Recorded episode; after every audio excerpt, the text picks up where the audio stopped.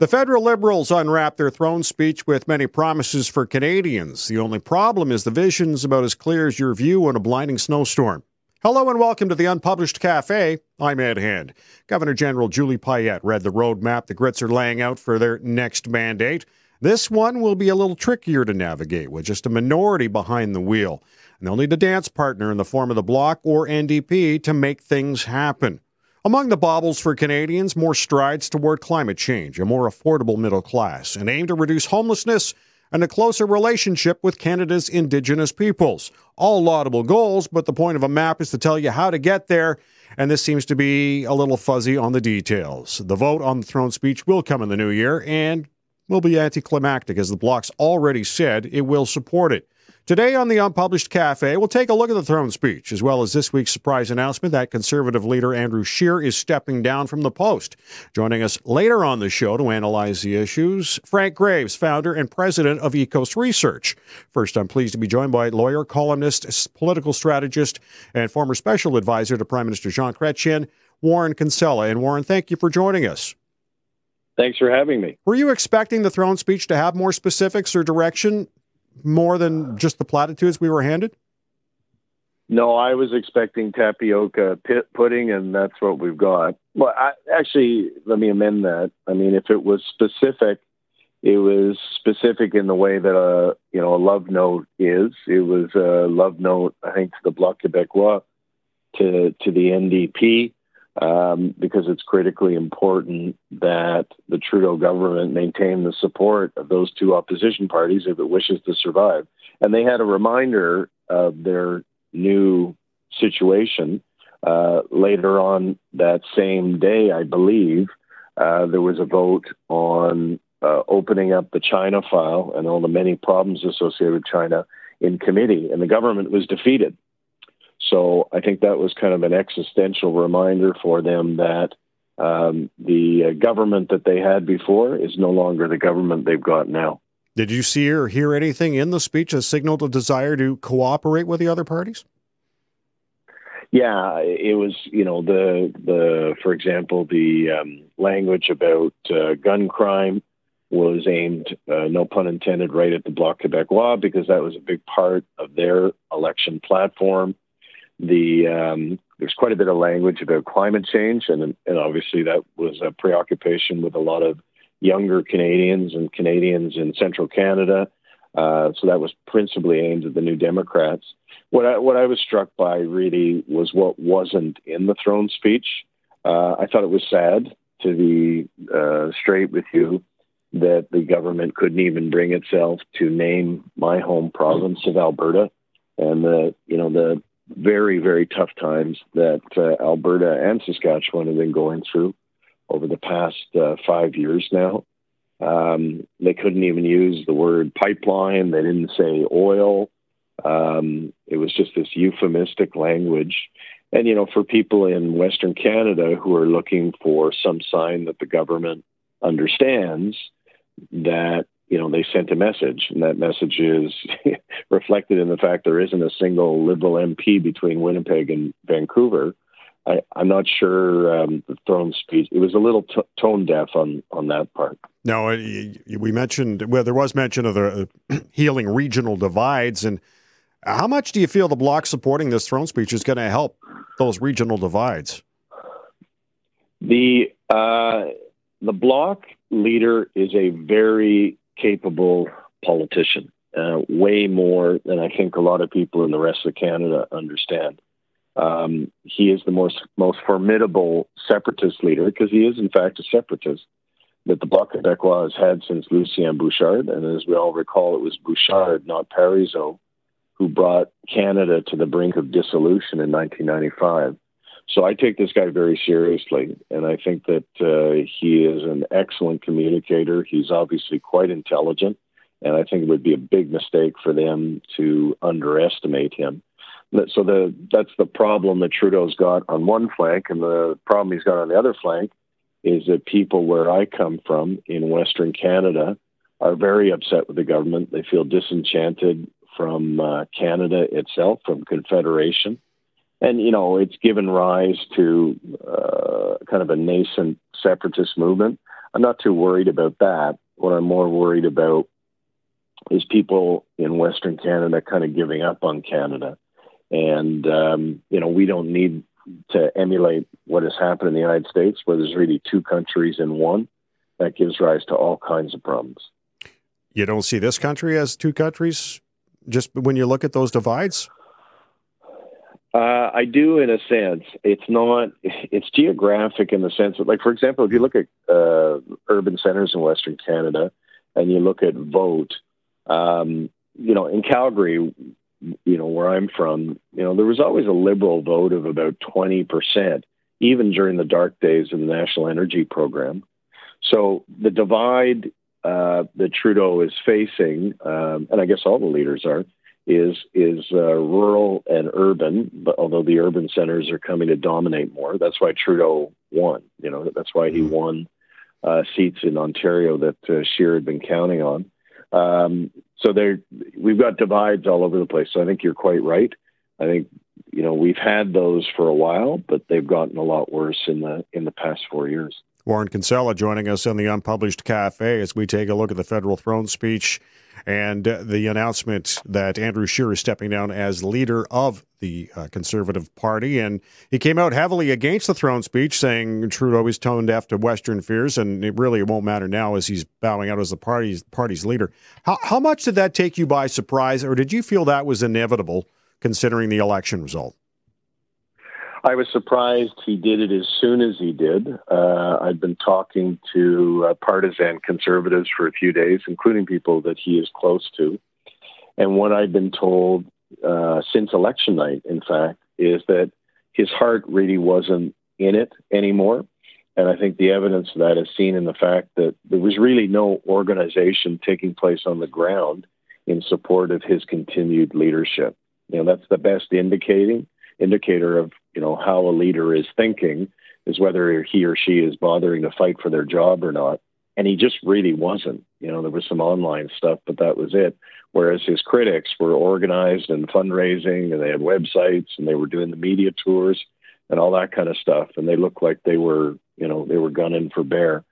So um, I thought uh, I felt badly for him, having gone through this uh, sort of thing with Mr. Chrétien when he was prime minister. You know, notwithstanding the fact that uh, he uh, won a huge majority in the year 2000, we still had the Paul Martin people nipping at our ankles like a thousand ducks. And it's it's hard to deal with that when you're in a position of leadership. It's you know you can't strike out because you're prime minister, you're a leader of the opposition. So um, my understanding is it wasn't the private school stuff. It wasn't that the Baird report wasn't done yet he just had had it with the BS and decided to pack it in. So, in terms of uh, uh, the the announcement from from uh, Andrew Scheer, after that there was the accusations about uh, the foundation funding his uh, kids' education. You don't think that was part of the issue? No, I think that that his uh, opponents, well, I know for a fact his opponents were using it as another, you know, thing to make his grip on his job looser. They were using it to hurt him and persuade him to leave. Um, and they've been doing stuff like that for a number of days and uh, uh, basically, you know, trying to drive him crazy. But, it, you know, as I say, from what I understand, the Conservative Fund, uh, the appropriate people had approved it. Uh, it wasn't paying for all of the kids' education. It was paying for the gap between what would have been in Regina compared to what it, what it is in Ottawa.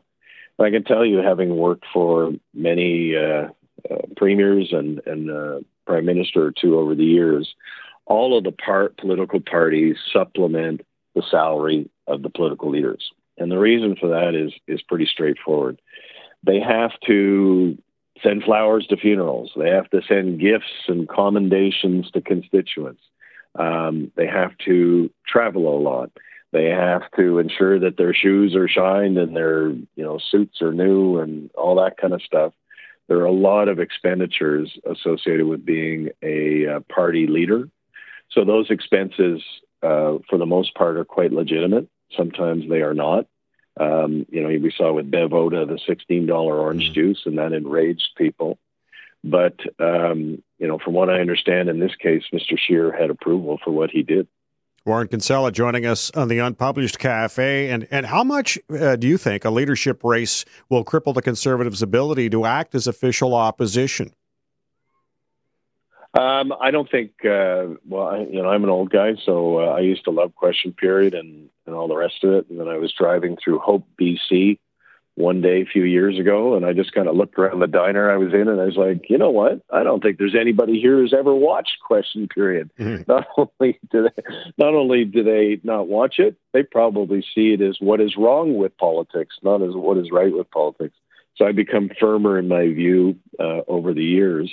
I think you know you look at Tom Mulcair. Tom Mulcair was probably the most formidable opposition leader since Joe Clark and um, you know, what did it get those two guys? Right? Nothing. Mm-hmm. So uh, I think what really matters is putting before the Canadian people, uh, before the next election takes place sometime in the next 18 to 24 months, um, you know, a leader who is a true progressive conservative.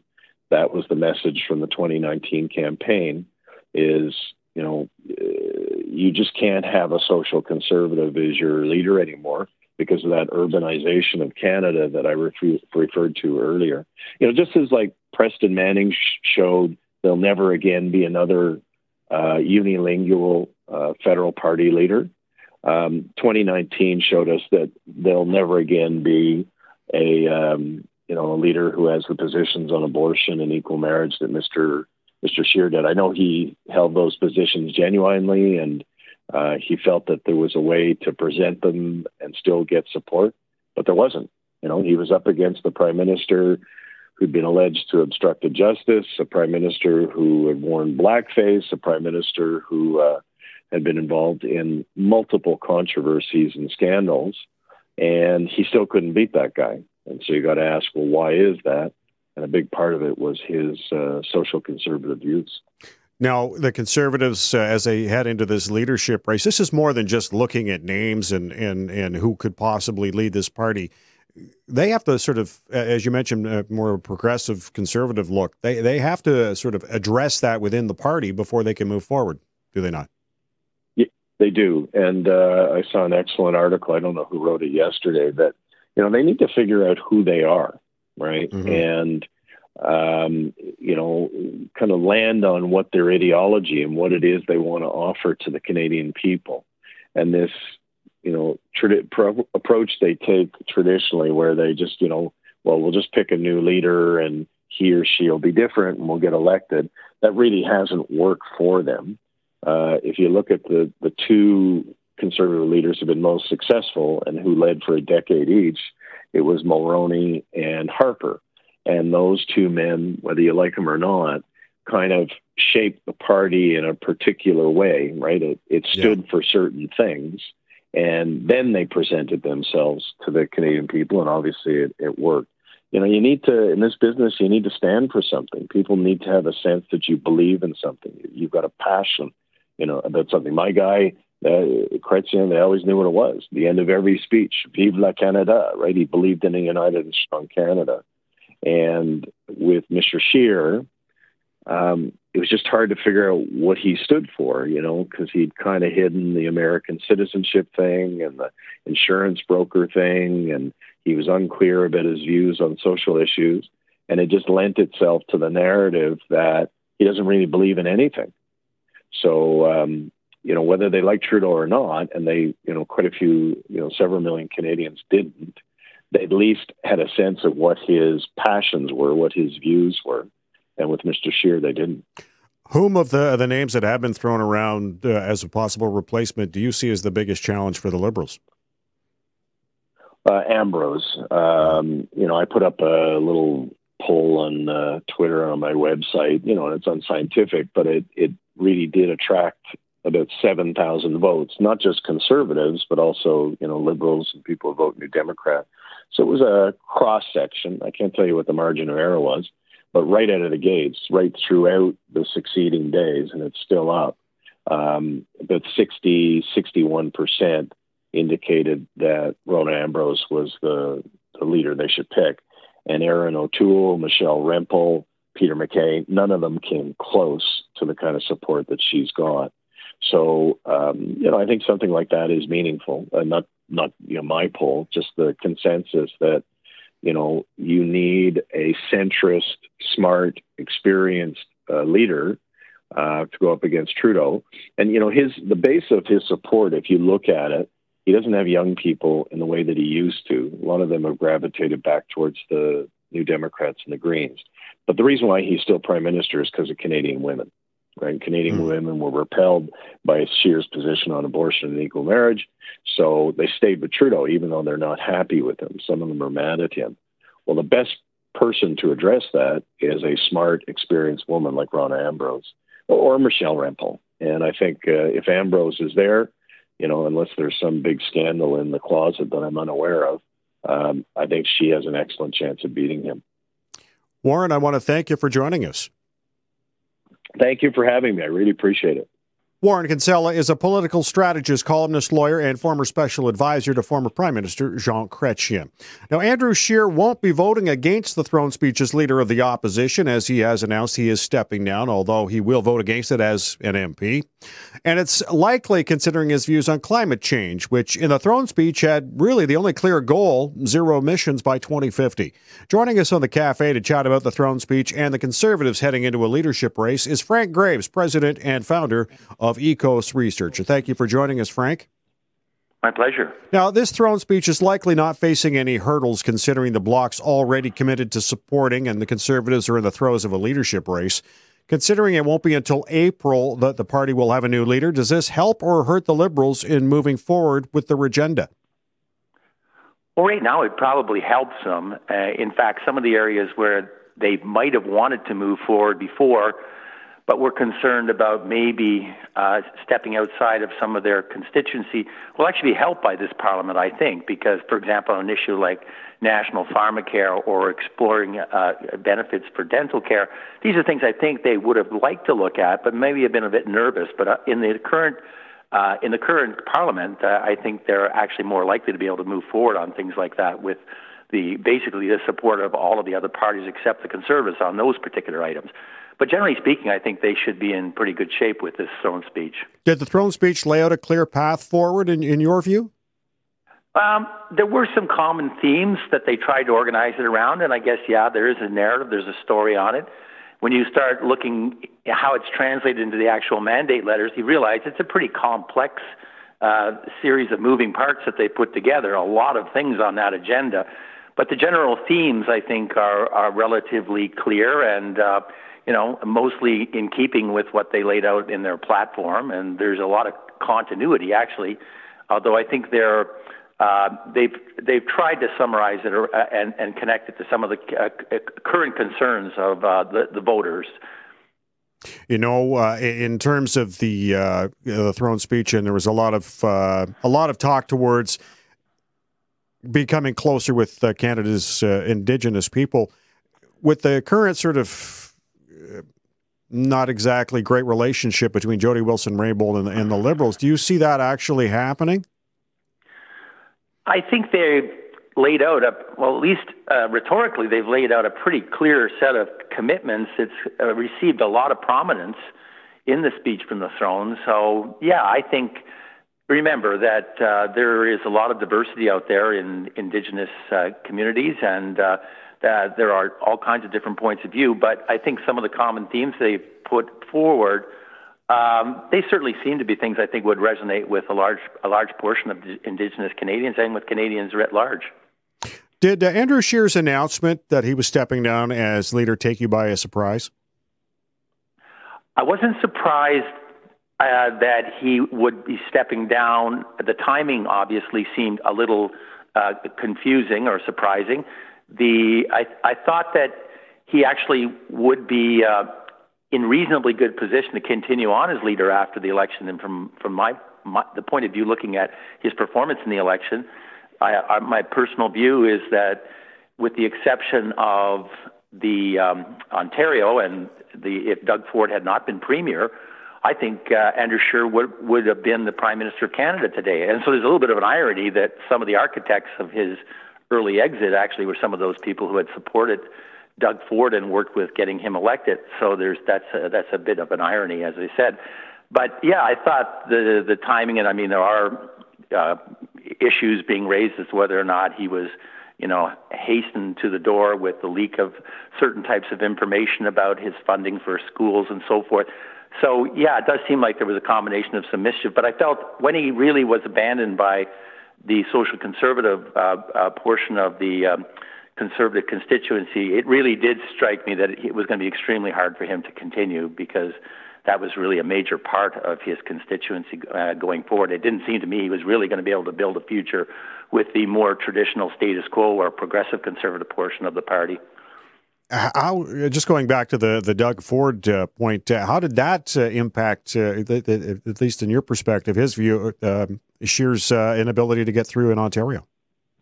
If you were to pick one uh, factor that explained the outcome of the election, and obviously you can't reduce it to one factor, none was more important than what happened in Ontario, and that is directly uh, linked to uh, a, fairly acute sense of buyer's remorse amongst Ontario voters who gave Doug Ford a, a, a very uh, convincing mandate. About 41% of Ontario voters gave him a, a very solid majority.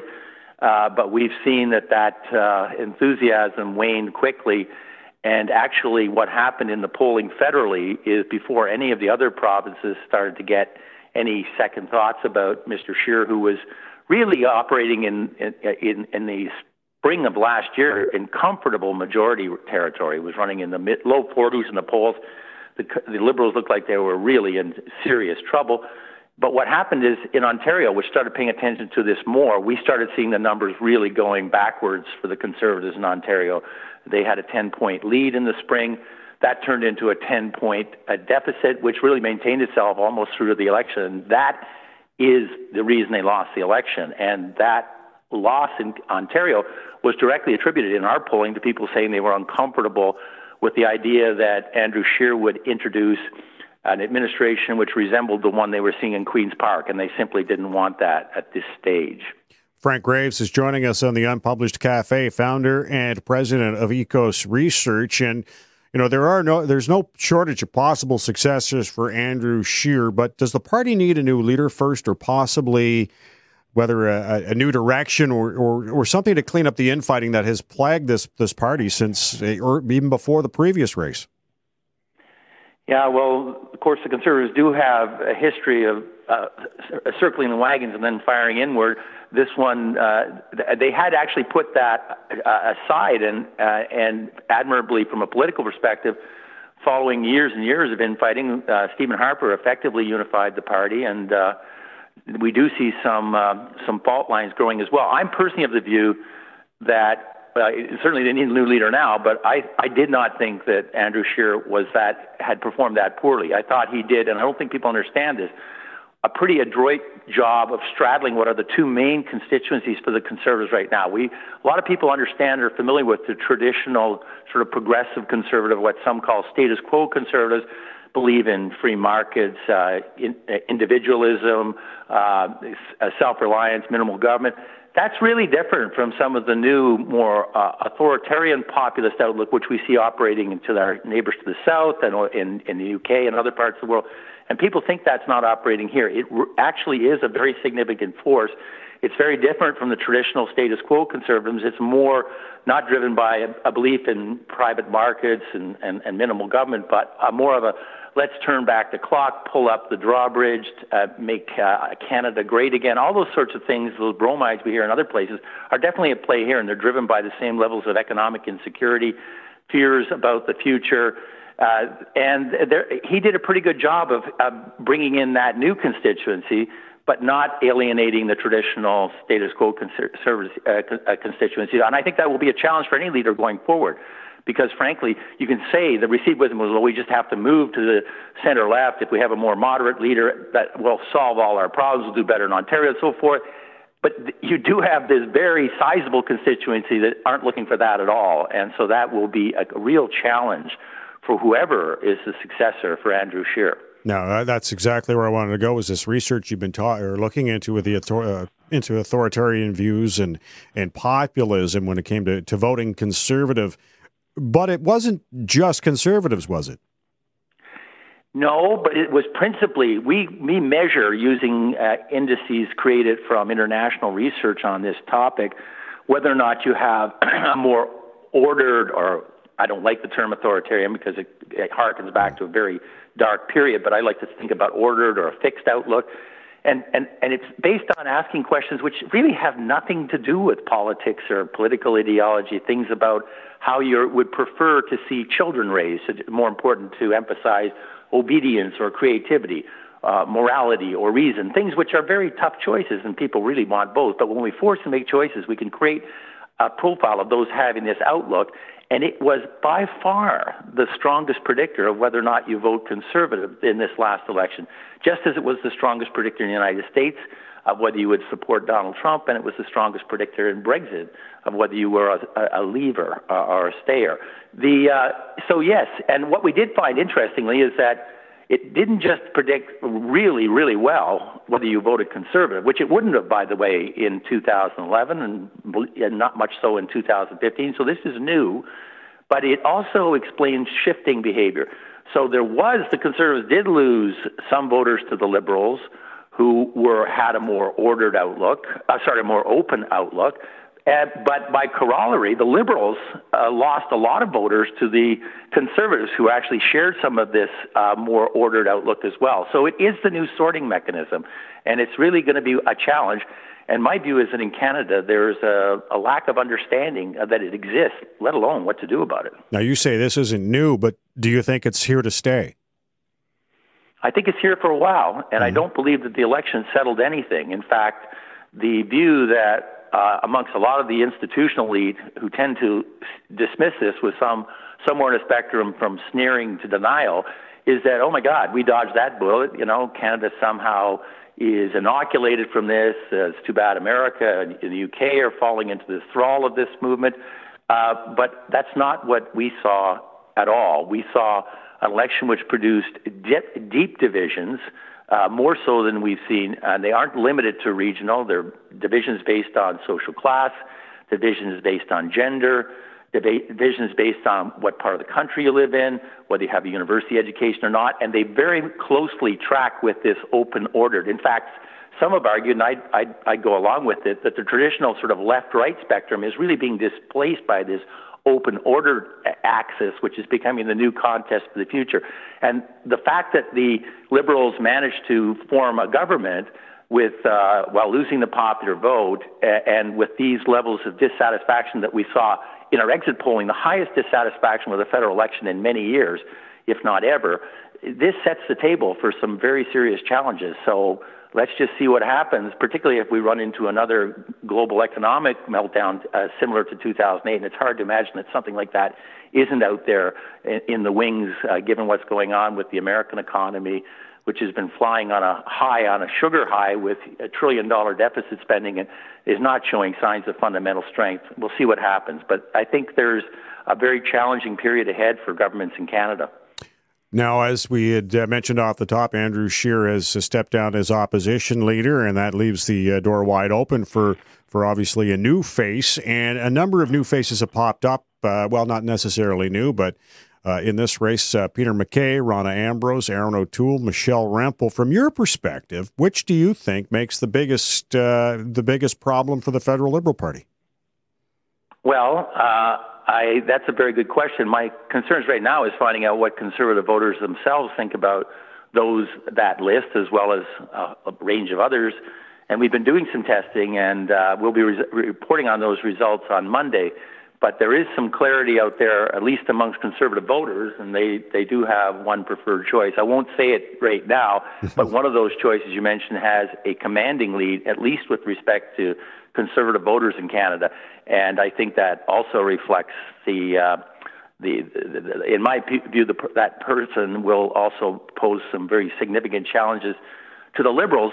But I also think that that dilemma that I spoke about e- earlier about how do you kind of bring forward this really different conservative constituency formed from both those with this uh, authoritarian outlook and those with a traditional you know status quo or progressive outlook. It's it's a it's a real challenge, and I'm not sure that any of the leaders that we're looking at are going to do a better job than Andrew Scheer at doing that. So we'll wait and see. But I think it's pretty clear where conservative voters are going to go uh, at this stage. Uh, but I'll be releasing that poll on Monday.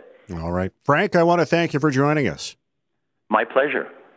Frank Graves is the founder and president of EKOS Research. Now it's time for your say. If you were an MP, would you vote for or against the throne speech?